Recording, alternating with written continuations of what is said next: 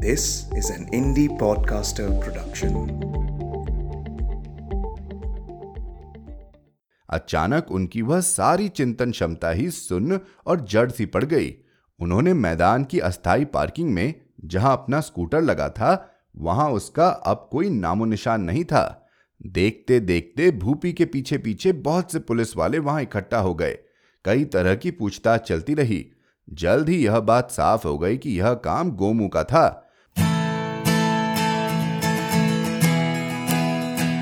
आप सुन रहे हैं कहानी जानी अनजानी पीयूष अग्रवाल के साथ। चलिए आज की कहानी का सफर शुरू करते हैं।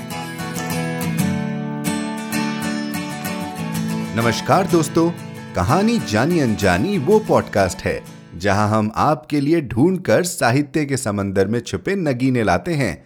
ऐसे लेखक जो हिंदी साहित्य में अपना योगदान देकर उसे बहुमूल्य बनाते हैं और सिर्फ उनकी कहानी नहीं बल्कि कहानी के पीछे की कहानी भी बताते हैं। आज एक ऐसे ही लेखक से आपकी मुलाकात करवाएंगे हमारे इंटरव्यू स्पेशल एपिसोड में। सुनिए आज की कहानी डॉक्टर विनोद शाही जी की लिखी अंतरात्मा का चोर और उनके साथ बातचीत के कुछ अंश भी। अपने लेखन को लेकर विनोद जी बहुत खूबसूरत बात कहते हैं। मुझे अपनी कहानी वहां मिलती है जहां इतिहास जीवन में दाखिल होता है और जीवन इतिहास से गुफ्तगू करता है। इन दोनों के बीच की सरहदें गिरती हैं तो एक कहानी प्रकट होती है। फिर उसे लिखना आसान हो जाता है पर उस क्षण तक पहुंचने के लिए बहुत वक्त तक भटकना पड़ता है। यह अपने आप को इतिहास के भीतर से दोबारा खोजने जैसी बात है। इनके बारे में और जानकारी के लिए हमारी website Piyush Agarwal dot com पर जाएं। कहानी शुरू करने से पहले मैं शुक्रिया अदा करना चाहता हूं रूपाली साहू जी का, जो लिखती हैं, हेलो पीयूष जी, वैसे तो बहुत दिनों से आपको लिखने का मन था बट लिखना नहीं हुआ। आज मैंने सोचा कि आपको लिख ही डालूं। मैं आपको तहे दिल से धन्यवाद करना चाहती हूं कि आपने इतना सुंदर पॉडकास्ट बनाया। आपके पॉडकास्ट में हर कहानी को आप इतने अच्छे से रिप्रेजेंट करते हैं जैसे वो लाइव ही आंखों के सामने चल रहा है। Thank you, thank you so much. Rupali ji, आपको भी थैंक यू पॉडकास्ट सुनने और इतना प्यारा पैगाम भेजने के लिए। आप सब भी हमें लिखते रहें hello at the rate Piyush Agarwal dot com पर या एप्पल पॉडकास्ट में रिव्यू डालकर। आज की कहानी में हम जानेंगे कि एक चोर कहीं ना कहीं हम सब के अंदर छुपा होता है, जो कब किस बहाने से बाहर आ जाए किसे पता। चलिए सुनते हैं एक चोरी की अनोखी दास्तां।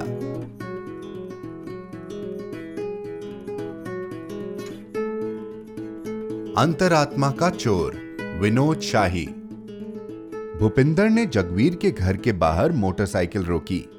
हरभजन बिदाई भैंस का दूध बाल्टी में लिए नीचे उतर गई। रोजी ने उन्हें आते हुए दूर से ही देख लिया था। वह तभी से भौंक रही थी। भज्जी के नीचे उतरते ही वह पूंछ हिलाती हुई उनके आसपास चक्कर काटने लगी। भज्जी एक हाथ उसके सिर पर फिराती हुई भीतर की ओर दौड़ी। Uncle, uncle! जगबीर सिर पर पगड़ी की आखिरी लट लपेटते हुए बाहर निकला। ओए भूपी, क्या हुआ? इतनी तड़के तड़के किधर चला? ओह कुछ नहीं जग्गू मास्टर, शहर के बाईपास के बड़े पुल का उद्घाटन है। आठ बजे से हमारी ड्यूटी वहीं पर है। ये ले, तेरे प्रिंसिपल के नाम का भी फरला आया है। इधर के सारे गांव के स्कूलों के मास्टरों को अपने पचास सौ बच्चे लेकर वहीं पहुंचना है ग्यारह बजे। पगड़ी बंध जाने के बाद जगवीर उसे दुरुस्त करता हुआ बोला, तो वर्ल्ड बैंक के कर्जे से बन रहा पुल तैयार हो ही गया। पांच साल से मिट्टी फक रहे थे इधर के सारे लोग। चलो सहूलियत हो जाएगी। पर क्या फायदा, अपने पैरों पर खड़े होकर पुल बनाते तो बात बनती। जितनी कर्जदार होते जाएंगे उतने गुलाम होते रहेंगे।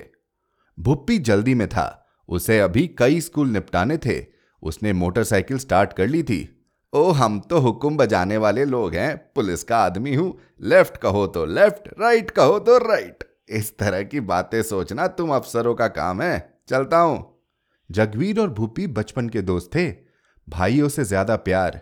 अब परिवार भी एक दूसरे से पूरा निभा रहे थे। भूपी की बेटी भज्जी अब प्लस वन में पढ़ रही थी। सीनियर सेकेंडरी स्कूल उसी का पढ़ता था, नजदीक के गांव में।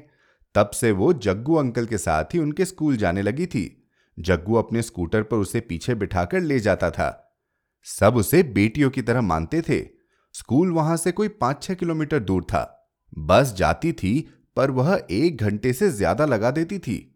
भरने पर चलती थी देसिया से, फिर वहां से अगले स्टॉप पर पंद्रह मिनट रुकती थी, फिर वहां पहुंचती थी। वहां से आगे स्कूल तक पैदल बीस मिनट लग जाते थे। तो भज्जी के लिए जग्गू अंकल का स्कूटर एक तरह के वरदान से कम नहीं था। कुछ ही देर में जग्गू की पत्नी प्रीतमो ने भज्जी के यहाँ से आया दूध उबाल लिया था, सो देखते देखते नाश्ते का मेन्यू बदल गया था। एक एक नमक अजवाइन वाला पराठा और वियारी भैंस का पनीर से भरा गाढ़ा दूध। जगवीर नाश्ता खत्म करता, इस बीच उसके बेटे कंवल ने उसका स्कूटर बाहर निकालकर साफ कर दिया था और अब उसे स्टार्ट करके गली की एक टेस्ट राइड पर निकल गया था। यो यह स्कूटर अब कोई पाँच छः साल बूढ़ा हो गया था, पर इसका इंजन शानदार ढंग से काम कर रहा था। जग्गू मास्टर का ख्याल था कि वे इसे अभी पाँच साल और चलाने वाले थे। स्कूल जाते हुए रास्ते में उन्होंने भज्जी को आज यही लेक्चर दे डाला था। ओह, हम अपनी चीज़ों को जितनी हिफाजत से जितनी देर तक इस्तेमाल करेंगे उतनी ही हमारी और हमारे देश की बचत होगी। अब यह तो पुल बना है, इससे हमारे वाहनों की जिंदगी तो बढ़ जाएगी, पर भीतर कर्जे का जो घुन लगा होगा वह हमारी तरक्की से होने वाले सारे फायदे को चट करता जाएगा। भज्जी को अंकल के लेक्चर सुनकर अनसुना कर देने की आदत पड़ गई थी। वह इस वक्त एक कौवे को देख रही थी जो ऊपर से जमीन की ओर तेजी आया था और वहां से किसी चीज को उठाकर ऊपर ले उड़ा था, शायद कोई मेंढक या कुछ और। फिर उसका ध्यान अंकल के लेक्चर की ओर दोबारा मुड़ा। वे इस वक्त कह रहे थे, अरे ये विदेशी संस्थाएं आई एफ एफ हो, वर्ल्ड बैंक हो या कोई और, किसी देश पर रहम करकर उन्हें कर्जा नहीं देते। उनकी आड़ में ताकतवर पूंजीपति चीलों की तरह उड़कर उन देशों में चले जाते हैं और अपने शिकार खोजने की सहूलियत पा लेते हैं। उनकी आड़ में ताकतवर पूंजीपति चीलों की तरह उड़कर उन देशों में चले जाते हैं और अपने शिकार खोजने की सहूलियत पा लेते हैं। भज्जी को लगा कि जरूर जग्गू अंकल ने अभी अभी उसी कौए को देखा होगा अपने शिकार पर झपटते हुए, पर नहीं, वे तो स्कूटर चला रहे थे। पुल का उद्घाटन हो गया। सत्ता में बैठी सरकार सामने दिखाई देने वाले विधानसभा चुनावों के मद्देनजर इसका इस्तेमाल एक तरह की इलेक्शन रैली की तरह कर रही थी। उद्घाटन के बाद मुख्यमंत्री इलाके की गरीब लड़कियों को स्कूल जाने के लिए मुफ्त साइकिलें बांट रहे थे। इससे पहले अपने भाषण में उन्होंने बताया था कि गांव में उन्होंने पक्की सड़कें बनवा दी थी, पर अभी तक प्राइवेट परिवहन व्यवस्था ने इसका फायदा नहीं उठाया था। सरकारी बसें ज्यादा नहीं थी, पर वे कुछ प्रवासी लोगों को प्रेरित कर रहे थे कि वे अमेरिका, कनाडा, यूके या ऑस्ट्रेलिया की बजाय अपना पैसा इधर गांव में लाएंगे। उनकी कुछ प्राइवेट परिवहन कंपनियां जल्दी इधर आने वाली थी। तब तक के लिए वे गरीब बच्चियों को मुफ्त साइकिल बांट रहे थे ताकि उन्हें कुछ तो राहत मिले। हैरानी की बात यह थी कि एक साइकिल सुश्री हरभजन कौर को भी मिली थी। कैसे, क्यों, जगवीर मास्टर के लिए यह गुत्थी सुलझाना ज्यादा मुश्किल था। वर्ल्ड बैंक के कर्जे से भारत पर पड़ने वाले असर की व्याख्या करने के मुकाबले में। रैली खत्म होने पर कांस्टेबल भूपिंदर सिंह उर्फ भुप्पी ने उन्हें हंसते हुए बताया था कि भज्जी को उसके हट्टी वाले चाचा ने अडॉप्ट कर लिया था। अखबार के विज्ञापन और वकील के कागजों का खर्चा पड़ा था साढ़े आठ सौ रुपये और नई साइकिल की कीमत थी चार हजार रुपये से भी ज्यादा, और इस बिना पर अब उसे गरीब बच्चों को मिलने वाला एक और वजीफा भी मिलने वाला था, पंद्रह सौ रुपये महीने का वजीफा जो दो साल मिलता रहेगा। इस योजना को असली रूप देने में खुद सीईओ साहब ने उनकी मदद की थी, क्योंकि भुप्पी ने उन्हें विजिलेंस वालों से एक करप्शन के केस में बचाया था। अब जग्गू मास्टर को एक नया काम मिल गया था। वे इस सवाल का जवाब तलाश करने में लग गए थे कि भारत में वर्ल्ड बैंक के कर्जे से चलने वाली विकास योजनाएं और नौकरशाही के भ्रष्टाचार हो जाने में क्या रिश्ता था और कैसे यह भ्रष्टाचार और आगे फैलकर हमारे सामान्य जीवन का हिस्सा बनता जाता था। परंतु वे कुछ भी समझ नहीं पाए। अचानक उनकी वह सारी चिंतन क्षमता ही सुन्न और जड़ सी पड़ गई। उन्होंने मैदान की अस्थायी पार्किंग में जहां अपना स्कूटर लगा था वहां उसका अब कोई नामो निशान नहीं था। देखते देखते भूपी के पीछे पीछे बहुत से पुलिस वाले वहां इकट्ठा हो गए। कई तरह की पूछताछ चलती रही। जल्द ही यह बात साफ हो गई कि यह काम गोमू का था। उसने आज एक नहीं तीन वाहनों पर हाथ साफ किया था। उसका ताल्लुक यहाँ की विरोधी पार्टी के एक विधायक के साथ था। वह विधायक माफिया का संरक्षक था। काले तेल, ड्रग्स और आर्म्स के धंधे में उसकी दखल थी। सारा काम चोरी के वाहनों की मदद से होता था। फिर वे बाहर किसी अनजान जगह पर पड़े मिल जाते थे, जहां से पुलिस उन्हें बरामद करके वाहवाही बटोरती रहती थी। इस तरह उनका काम भी चलता रहता था और पुलिस वाले भी ज्यादा संकट में नहीं आते थे। परंतु रैली से स्कूटर उड़ा ले जाने का मकसद दूसरा लगता था, शायद मुख्यमंत्री की बदनामी। पर अगर ऐसा था तो भुप्पी की चिंता बढ़ गई थी। ऐसा था तो उसे बरामद करना असंभव हो जाएगा। फिर भी भुप्पी ने आश्वासन देकर समझा बुझाकर जग्गू मास्टर को घर भेज दिया। भज्जी आज दानवीर कर्ण की बेटी होने का सौभाग्य पा रही थी। अंकल, मेरी साइकिल तो है ना? आज से यह आपकी हुई। स्कूल है ही कितना दूर, साइकिल पर भी बच्चे जाते ही हैं। आध घंटे से ज्यादा नहीं लगता। इसे तो मैं भी चला लूंगी, आप चाहे पीछे बैठ जाया करना। ऐसी हालत में मजाक करती है, कहकर जग्गू अंकल ने उसे डांटा भी, पुचकारा भी और फिर उसे साइकिल पर पीछे बिठाकर कोई पैंतीस पचास मिनट में घर तक पहुंच गए। वे हैरान हुए कि पचास बरस के करीब उम्र हो जाने के बावजूद वे इतनी देर तक साइकिल चला पाए थे और ज्यादा थका हुआ भी महसूस नहीं कर रहे थे। शायद ऐसा एक अलग तरह की मनस्थिति में चले जाने की वजह से हुआ था। वे पूरे गांव में अपनी इनकलाबी सोच की वजह से जाने जाते थे, परंतु आज अचानक जब उनका स्कूटर चोरी हो गया था तो उन्हें लगा था कि वे कुछ भी सोच नहीं पा रहे थे, जैसे उनके दिमाग ने काम करना बंद कर दिया था। उस पल की वह अनुभूति अभी तक उनकी स्मृति में ताजी थी। उन्हें लगा था जैसे उस एक पल में वे जमीन से थोड़ा ऊपर से उठ गए थे। उनकी चेतना उनकी देह के बाहर से वहां सब तरफ झांक रही थी और वहां जो कुछ घट रहा था वह उसी तरह का था जैसे हम फिल्म के पर्दे पर बहुत सी घटनाओं को घटता हुआ देखा करते हैं। ऐसी घटनाएं जिसे हमसे कोई संबंध तो होता है, परंतु फिर भी वे किसी और दुनिया की घटनाएं होती है। इस खास तरह की अलदगी के बोध ने उन्हें उस पल अपने स्कूटर के मालिक के होने के बोध से भी जुदा कर दिया था। वे हैरान थे कि ये सब लोग किस स्कूटर की बात कर रहे थे और वह किसका स्कूटर था। वे न उसके लिए फिक्रमंद हो पा रहे थे, न शोकग्रस्त थे और न किसी दूर जा छिपे चोर के प्रति शोभ या विद्वेष से भरे हुए ही। इसलिए भुप्पी ने जब उन्हें आश्वासन दिया था कि वे लोग उनके स्कूटर को खोज निकालेंगे, तब भी वे न इस बात पर खुश हो सके थे और न खुद को इस बात की उपेक्षा कर देने की हालत में पा रहे थे। वे सब बातें जैसे वहां इसलिए थी क्योंकि बस उन्हें इस स्थिति में होना ही था और इसलिए वे भज्जी की नई साइकिल को यूं चलाकर घर तक ले आए थे जैसे उसे चलाने वाले वे नहीं कोई और ही था। और इसीलिए जब भज्जी वह साइकिल वहां यह कहकर छोड़ गई थी कि अब वह साइकिल उसकी नहीं उनकी थी, तो भी वे उसका कोई शुक्रिया अदा नहीं कर पाए थे। इस घटना के बाद उनके व्यवहार और चिंतन में भी लोगों को कुछ तब्दीली दिखाई दी थी। जैसे स्कूटर चोरी की घटना पर उन लोगों की बहुत सी बातें सुनने के बाद भी वे आखिरकार बस इतना भरी कह पाए थे कि चलो इसी बहाने किसी चोर ने उन्हें एक अमीर आदमी समझने के भूल भरे एहसास से नवाज दिया था। सुनते थे कि अमीरों की कीमती चीजों पर लोगों की नजर होती है। अब उनका स्कूटर इस कोटी में आ गया था।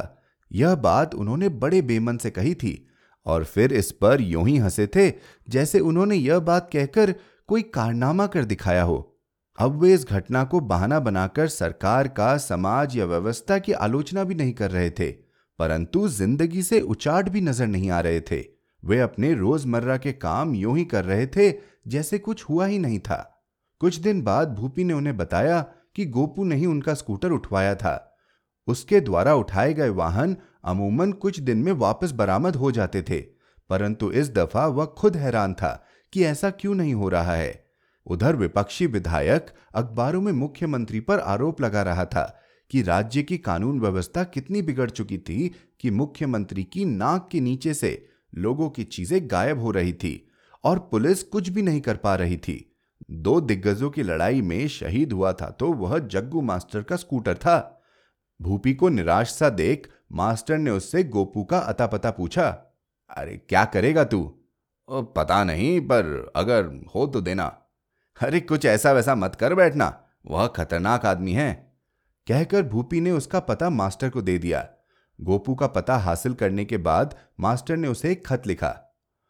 यह मत समझना कि मैं यह खत तुम्हें इसलिए लिख रहा हूं कि मैं अपना स्कूटर तुमसे वापस मांगना चाहता हूं। तुम वही कर रहे हो जो तुम कर सकते हो।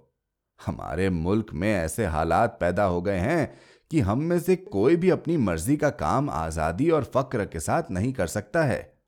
मैं एक स्कूल में पढ़ाता हूं, चाहता हूं कि हमारे बच्चे अपने पैरों पर खुद खड़े होकर वो काम करने लायक बने जो वे करना चाहते हैं। पर उस दिन मैं क्या कर रहा था? अपने बच्चों के साथ कुछ ऐसे लोगों के लिए जुटाई गई भीड़ का हिस्सा हो गया था जिन्हें मैं जानता तक नहीं, पर वे मेरे और हम सबके मालिक हैं। हम उनकी लड़ाइयों के लिए इकट्ठे किए गए शिकारी कुत्तों की तरह उनके दुश्मनों को डराने के काम आते हैं। तुम भी वही हो, वैसे ही काम कर रहे हो। फर्क यह है कि तुम्हारे मालिक कोई और है, पर हम सब कर क्या रहे हैं? न तुम मुझे जानते हो न मैं तुम्हें, पर हम एक दूसरे के दुश्मनों की तरह खड़े कर दिए गए हैं। हम एक दूसरे को तबाह कर रहे हैं, एक दूसरे की खाल नोच कर खा जाना चाहते हैं। नुकसान हमारा ही होता है और फायदा उनका, जिन्हें हम जानते तक नहीं। फिर भी हम यही सब करते हैं इसलिए कि हमें समझाया गया है कि यही सब करना हमारा धर्म है।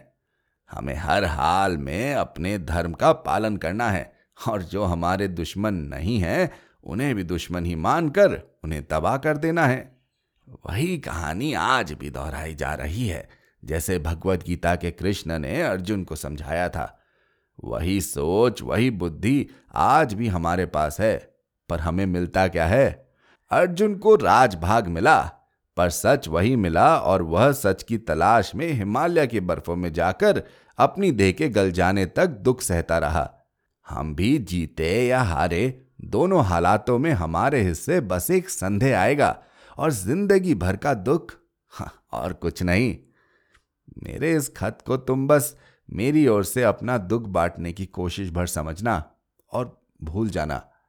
हाँ, आखिर में यह बात जरूर बताना चाहता हूँ कि मेरा स्कूटर चोरी हो गया, इसलिए आजकल मैं एक ऐसी साइकिल को अपना हक समझकर बिना किसी पछतावे के साथ चलाता हूँ जो दरअसल किसी और तरह की चोरी का उदाहरण है।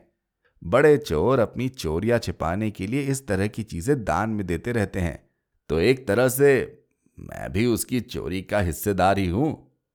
खत लिखने के बाद मास्टर भूल गया कि उसने क्या लिखा था। जिंदगी मामूल पर आ गई थी, पर अब वह ज्यादातर खामोश रहता।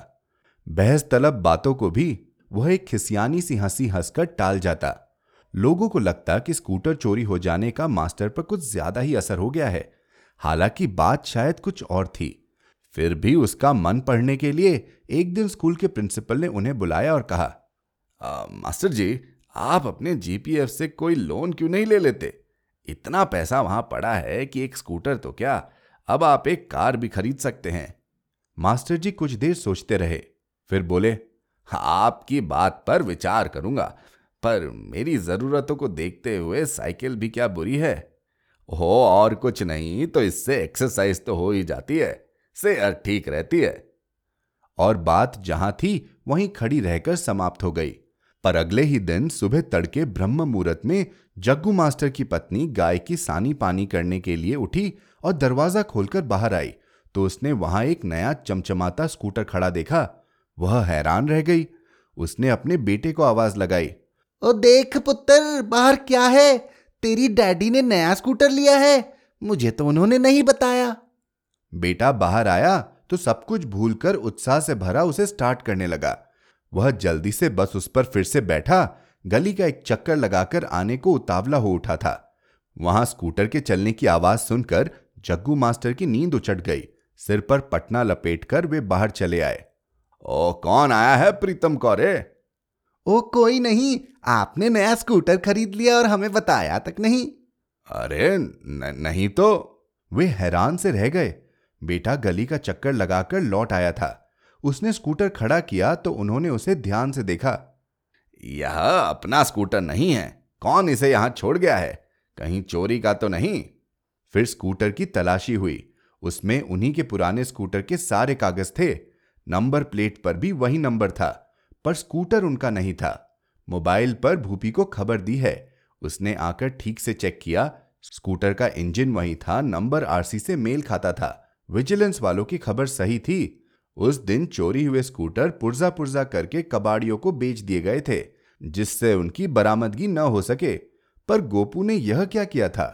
पुराने इंजन पर किसी नए स्कूटर की चेसी फिट करके उसे यहां भेज दिया था। क्यों? मास्टर जी अब और भी उलझ गए थे। यह एक चोर की अंतरात्मा जाग उठने का सबूत था, या मास्टर को चोरी के माल में खुलकर हिस्सेदार बनाने के लिए दिया गया न्योता था।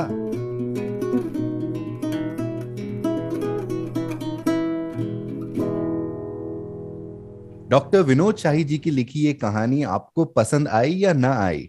भाई, जब तक आप इस सवाल पर सोच विचार करें, आपके लिए एक सरप्राइज है। आज हमारे साथ जुड़ रहे हैं विनोद जी इस कहानी पर और चर्चा करने के लिए। विनोद जी, आपका बहुत बहुत स्वागत है कहानी जानी अनजानी के इस मंच पर।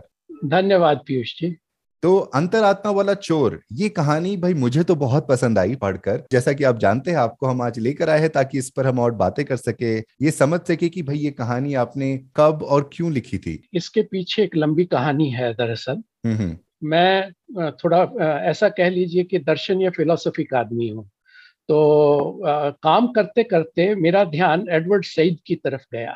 उन्होंने कहा कि तीसरी दुनिया के जो मुल्क हैं उनको गुलाम बना करके रखा है पश्चिम ने, लेकिन पश्चिम स्वीकार नहीं करता। और तब तो मैंने नोम चॉम्स्की को पढ़ा, तो वो ये कह रहे हैं कि जो प्रजातंत्र बनाए गए पूरी दुनिया के अंदर, वो प्रजातंत्र इस रूप में गढ़े गए हैं कि दुनिया को कुछ कर्जे दे दो, कुछ और चीजें कर दो, कोई लोन्स वगैरह बांट दो, कोई वर्ल्ड बैंक के जरिए काम कर दो, और ऐसा करते हुए आप उनको अपने ऊपर निर्भर बनाए रखो। यानी कॉलोनलाइजेशन का दौर खत्म हुआ, लेकिन एक नई तरह का कॉलोनलाइजेशन शुरू हो गया कि कर्जों के सारे कैसे डेवलपमेंट को अपने भरोसे चलाओ, बड़े बड़े पुल बनवाओ, उनको कर्जे दे दो, लेकिन उनको अपने भरोसे चलाओ। तो ये बात मेरे मन में बहुत गहरे में उतर गई। तो मैंने कहा इसका आ, कुछ किया जाए।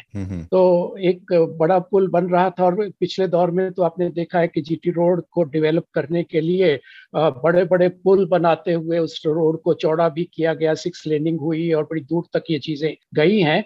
और उस पूरे प्रोसेस को मैंने देखा। मैं गांव के कॉलेज के अंदर पढ़ाता था, तो हम लोगों ने जाना, एक पुल बनता है रास्ते के अंदर, धुआं धूल धुआं धक्कड़ वो सब, उस सब को सहते हुए लोग उस तकलीफ को भी सह रहे हैं। और और आ, लेकिन उनको खुशी है कि जब पुल बन जाएगा तो दूरियां कम हो जाएंगी।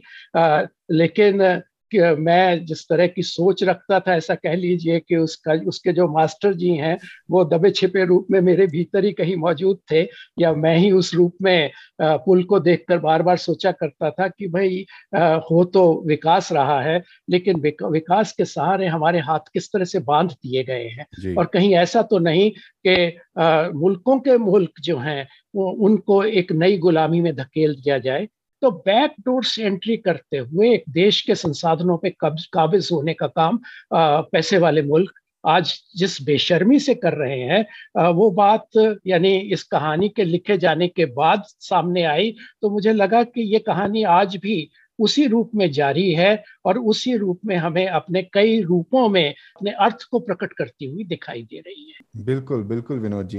और जैसा कि आपने कहा कि भाई जो जगबीर जी की जो आवाज है इसमें, वो असल में आप ही की आवाज है। तो तो एक और सवाल जो कहानी पढ़ते से मेरे मन में उठा कि जब जगबीर जी की स्कूटर चोरी हो जाती है उस समारोह में जहां उन्हें बाद में लगता है कि उन्हें कभी होना ही नहीं चाहिए था, तो वो स्कूटर की चोरी हो जाने की चोट उन्हें इतनी गहरी क्यों लगती है कि वो अपने ही उसूलों, अपनी ही बातों से दूर होने लग जाते हैं?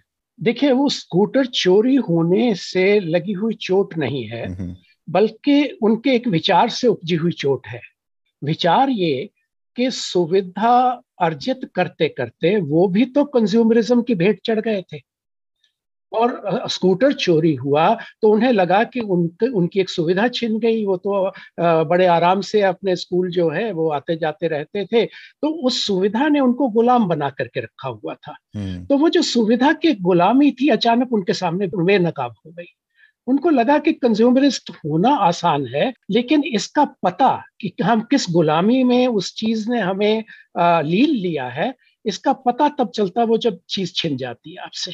लेकिन ये बात वो किसी से कह नहीं पाते, क्योंकि वो आ, समझते हैं कि मैं तो बड़े प्रगतिशील विचारों का हूँ, तो प्रोग्रेसिव बातें करना, लोगों को कहना कि भाई कंज्यूमरिज्म का शिकार मत हो। और एक स्कूटर चोरी होते ही उनके अपने मन का चोर कहिए उनके सामने आ जाता है, तो अचानक वो चुप हो जाते हैं कि ये तो काम गड़बड़ हो गया।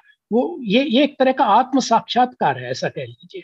वो अपने आप को ठीक से जानना शुरू करते हैं उस क्षण जब स्कूटर चला जाता है। तब उनको लगता है कि जिन चीजों से बचने के लिए मैं ताउम्र एक अपनी फिलॉसफी बनाता रहा, गढ़ता रहा, मैं तो खुद उन चीजों का शिकार हो गया था, और एक स्कूटर के चोरी हो जाने से ही इतना फर्क पड़ा हुआ अपने जीवन में मैं महसूस कर रहा हूँ कि उससे उबर नहीं पा रहा हूँ। तो वो चुप हो जाते हैं। तो ये उनकी पीड़ा जो है, उनको अपने आप को जानने से उपजी हुई पीड़ा है, अपने अपराध बोध से उपजी हुई पीड़ा है।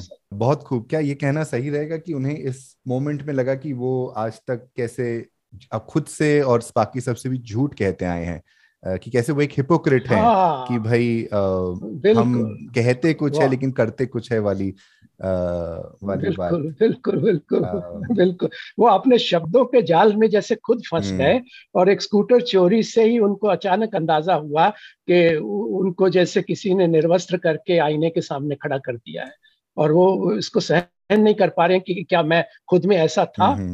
अपने आप को इस रूप में देखना कितना कठिन है।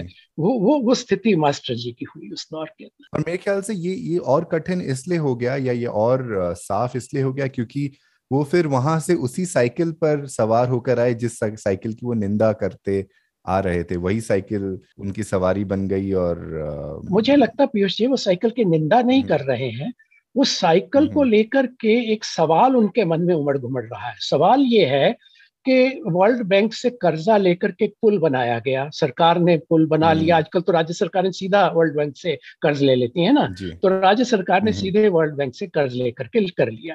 और जो उसके अंदर पूरा तंत्र भ्रष्टाचारी है, उसमें किसने कमाया किसने नहीं कमाया वो पीछे की बात। लेकिन होता क्या है कि हर चीज का फायदा उठाना चाहती है राजनीति।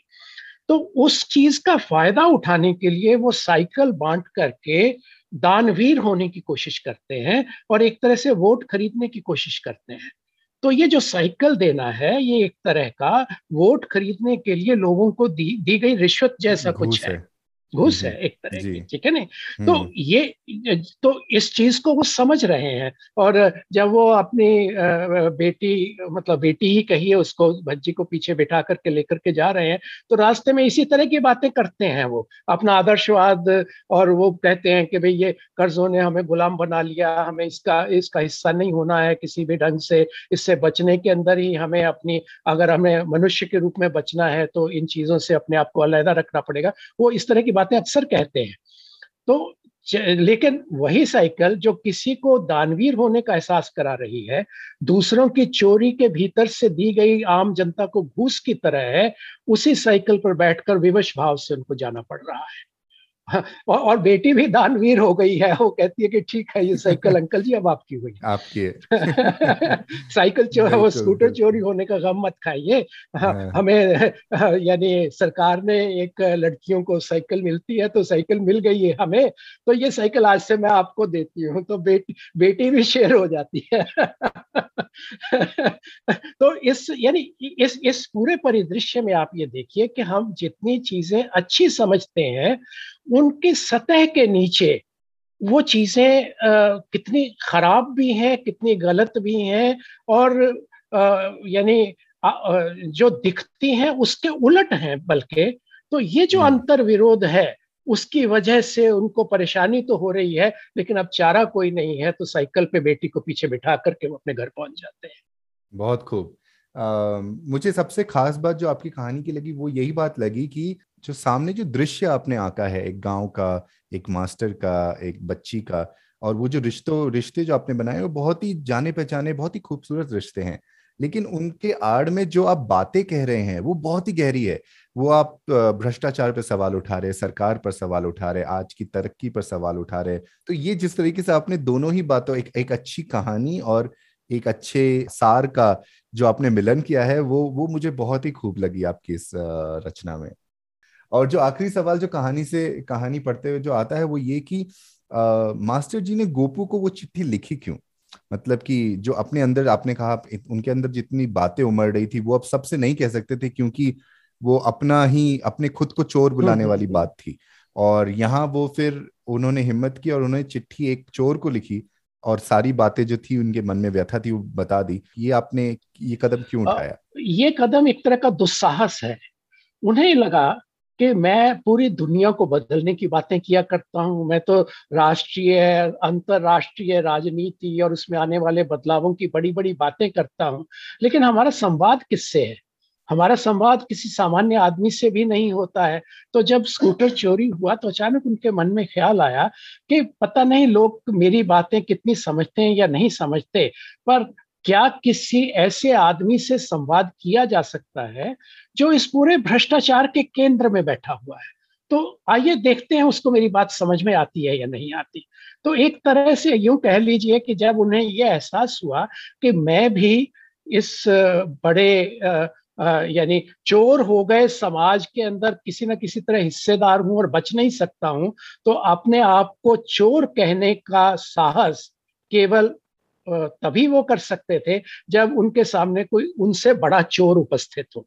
तो एक तरह से वो अपने से बड़े चोर को संबोधित करते अपने भीतर के बैठे हुए चोर को खंगाल रहे हैं, देख रहे हैं, और वो यही कह रहे हैं कि मुझे स्कूटर वापस नहीं चाहिए और मैं तुम्हें अपने मन की पीड़ा बता रहा हूँ कि मैं तो फंस गया हूँ और मुझे समझ नहीं आ रहा कि ये मेरे साथ हुआ क्या, और तुम भी जो कर रहे हो तुम भी किसी और के इशारे पर कर रहे हो। तो मुझे लगता है तुम भी आदमी तो हमारे जैसे ही होने चाहिए, लेकिन तुम्हें भी समझ नहीं आ रही कि तुम किसके लिए क्या क्या कर रहे हो और कैसे कैसे अपराध कर रहे हो। तो हम दोनों ए- एक ही हमाम में हैं और एक ही हमाम में नंगे भी हैं। तो मैं तुमसे अपनी बात खुल करके कह पा रहा हूँ क्योंकि हर आदमी से मैं कह नहीं पा रहा हूँ। वो अपने प्रिंसिपल से बात नहीं कर पा रहे, अपने साथियों से बात नहीं कर पा रहे, वहां वो चुप हो गए। तो एक तरह से कैथार्सिस है, वो अपने मन की बात कहें तो किससे कहें? तो जो जिस आदमी के साथ उनका पहला साधारणीकरण होता है वो वही है जिसने उनका स्कूटर चुराया।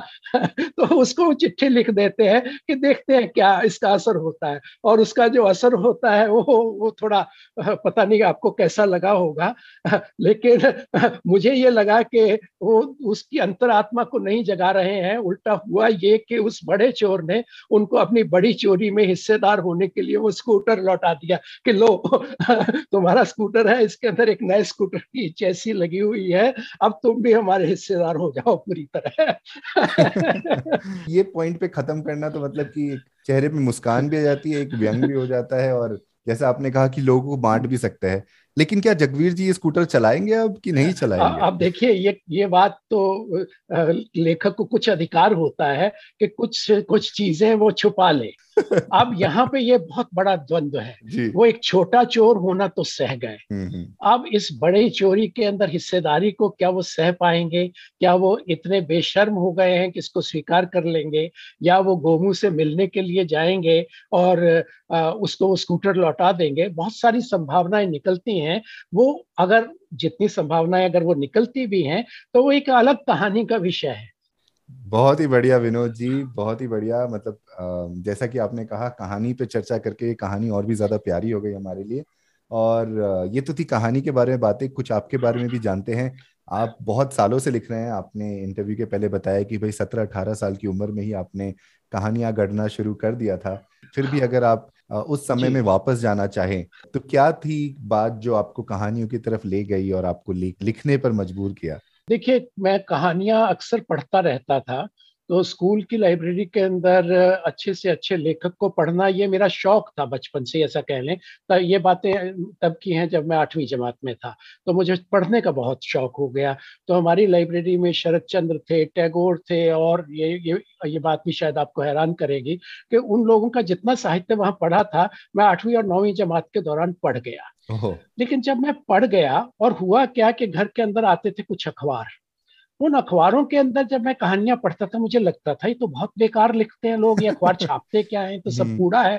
यानी उस बच्चे को समझ में आ रही थी, मैं उस बच्चा ही कहूंगा, और मेरी समझ कोई बहुत परिपक्व नहीं थी उस दौर में, लेकिन मुझे ये समझ में आ रहा था कि ये स्तर कुछ नहीं है। तो ऐसे ही एक दिन कोई घटना स्कूल के अंदर घटी, मेरे किसी साथी ने अपने साथ घटी किसी घटना का बयान किया, मुझे वो घटना चुभ गई और मुझे लगा कि क्या इसके ऊपर मैं कहानी लिख सकता हूँ या नहीं लिख सकता। मैंने कोशिश की, मैंने कहानी लिखी और चुपके से अखबार में भेज दी और मेरी हैरानी का ठिकाना नहीं रहा जब उसी हफ्ते छप करके वो उस अखबार के अंदर मेरे घर अखबार पहुंचा और मैं अपना नाम देखता रह गया। लेकिन मैं किसी को बताया नहीं क्योंकि मैं पढ़ने में होशियार था और मुझे पता था कि जैसे ही किसी को पता लगेगा कि मैं कहानी लिखने लगा हूं, मुझे रोक दिया जाएगा और कहा जाएगा कि पहले कैरियर बनाओ। तो ऐसे चुपके से ये कहानी लेखन शुरू हुआ। लेकिन ये हुआ कि मुझे जो चीजें ठीक लगती थी उनको लिखने लगा लिखने लगा परंतु अभी हौसला नहीं हो रहा था कि साहित्यिक धरातल पर मैं अपनी बात पुख्तगी से कह पा रहा हूं या नहीं कह पा रहा। तो मुझे याद आता है कि जब मैं कॉलेज में पढ़ रहा था, बीए वन का छात्र था, तो हमारे पटियाला शहर की बात है, तो हरिशंकर परसाई, मुद्रा राक्षस और महीप सिंह एक कोई शिविर, नवलेखन शिविर लगाने के लिए आए। मैं उसमें आमंत्रित नहीं था लेकिन उत्सुकतावश इन लेखकों को देखने के लिए चला गया। मैं पीछे बैठा था तो परसाई जी ने देखा कि कोई नया लड़का आकर के बैठा और सुन रहा है हमारी बातें। तो उन्होंने पूछा, तुम भी लिखते हो? मैं कहा जी। क्या लिखते हो? मैं कहा जी कहानी भी कविता भी। अच्छा, कोई कहानी लाए हो? मैं कहा एक कहानी है मेरे पास। तो एक कहानी थी, अच्छा सुनाओ। मैंने वो कहानी सुनाई और मेरे यानी इतना आज भी मेरे रोंगटे खड़े हो जाते हैं इस बात को याद करके कि उस कहानी के दौरान चार दफा परसाई जी ने कहा वाह, और बीच में मुद्रा राक्षस जी सिर हिला रहे हैं और कभी महीप सिंह जी किसी बात को लेकर के कह रहे हैं ये बात तो तुमने अच्छी कही। और कहानी जब खत्म हुई है तो परसाई जी ने मुझे कुछ नहीं कहा, सीधे महीप सिंह को कहा कि महीप जी आप संचेतना निकालते हो, इस कहानी को छोड़ दोगे क्या? ये कहानी ले जाओ और अगले अंक में संचेतना में छापो। मेरे सामने कहा उन्होंने। और मैं यानी परसाई जी की उस बात ने मुझे लेखक बना दिया है, आप यूँ समझ लीजिए। तो ए, एक बच्चे को लेखक बना देना, ये बातें सन चौहत्तर की हैं, उन्नीस बरस की मेरी उम्र थी और बस वक्त उसके बाद मुड़ के नहीं देखा। मैं लिखने लगा। सन अगले ही साल मेरी दो कहानियां धर्मयुग में छप गई, दो कहानियां सारिका में छप गई, उस दौर की बड़ी पत्रिकाएं मानी जाती थी। फिर श्रीपत राय की एक पत्रिका थी कहानी, उसके अंदर लगातार लिखना आरंभ हो गया। श्रीपत राय की कहानी पत्रिका में मुझे पुरस्कार भी मिला, हर वर्ष वो एक कहानी को पुरस्कार देते थे। अच्छा। तो मेरी एक कहानी पुरस्कृत भी हुई उस दौरान और चार संग्रह एक के बाद एक प्रकाशित हो गए। बल्कि ये जो अंतरात्मा का चोर है, इसको याद कर रहा हूं मैं कि इसकी भूमिका दरअसल एक और कहानी में बनी थी, उसका नाम था इतिहास चोर। अच्छा। इस नाम का ही मेरा एक संग्रह नेशनल पब्लिशिंग हाउस ने छापा था उस दौर में। ये बातें आज से पच्चीस तीस बरस की हो गई, पुरानी हो गई बातें। और उसके बाद मेरा ध्यान थोड़ा कहानी लेखन से हट गया, कह लीजिए कुछ नाटक लिखने आरंभ हो गए। फिर उसके बाद आलोचना की तरफ ज्यादा ध्यान चला गया। अब फिर से लिखना शुरू किया तो फिर हंस में और इधर उधर कुछ कहानियां दोबारा से आई हैं। तो ये कहानी लेखन का मेरा सफर इस तरह का है। और मैं पूरी तरह उम्मीद करता हूँ कि आप यूं ही सालों सालों तक लिखते रहें और हमारे साथ यूं ही बने रहे।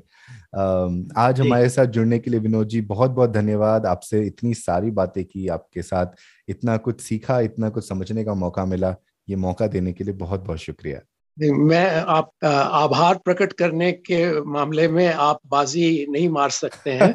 आपने मुझे अवसर दिया और मैं समझता हूं कि आजकल ये जो नए रूप आ रहे हैं, जो हमारी कथाओं को, कहानियों को, नाटकों को लोगों तक लेकर के जा रहे हैं, जैसे आप पॉडकास्ट चलाते हैं, तो ये बड़े काम हैं और इस तरह के कामों में आप मुझे जोड़ रहे हैं तो ये मेरा सौभाग्य है और ये मुझे अच्छा लगा। तो इसके लिए मैं आपके प्रति आभार व्यक्त करता हूं। बहुत बहुत शुक्रिया विनोद जी। तो कैसा लगा आपको आज का एपिसोड? हमें ईमेल करके बताएं hello at the rate Piyush Agarwal dot com पर। आप जहां कहीं भी हमें सुन रहे हैं, सब्सक्राइब बटन पर क्लिक जरूर करें ताकि आप हमारी कोई भी कहानी मिस ना कर जाएं। साथ ही एप्पल पॉडकास्ट और स्पॉटिफाई पर हमें रिव्यू और रेटिंग देना ना भूलें। मिलते हैं अगले शुक्रवार एक और कहानी के साथ। कहानी जानी अनजानी पॉडकास्ट में अपना योगदान देने के लिए जाएं पीयूष अग्रवाल डॉट कॉम पर और सपोर्ट द शो लिंक पर क्लिक करें। ये पॉडकास्ट आपके ही योगदान का नतीजा है। आज के एपिसोड की प्रोड्यूसर हैं देवांशी बत्रा। आप सुन रहे थे कहानी जानी अनजानी पीयूष अग्रवाल के साथ, जो कि इंडी पॉडकास्टर की एक पेशकश है। तो हम आपसे मिलते रहेंगे हर शुक्रवार। तब तक के लिए अपना ध्यान रखिए, स्वस्थ रहिए और मुस्कुराते रहिए।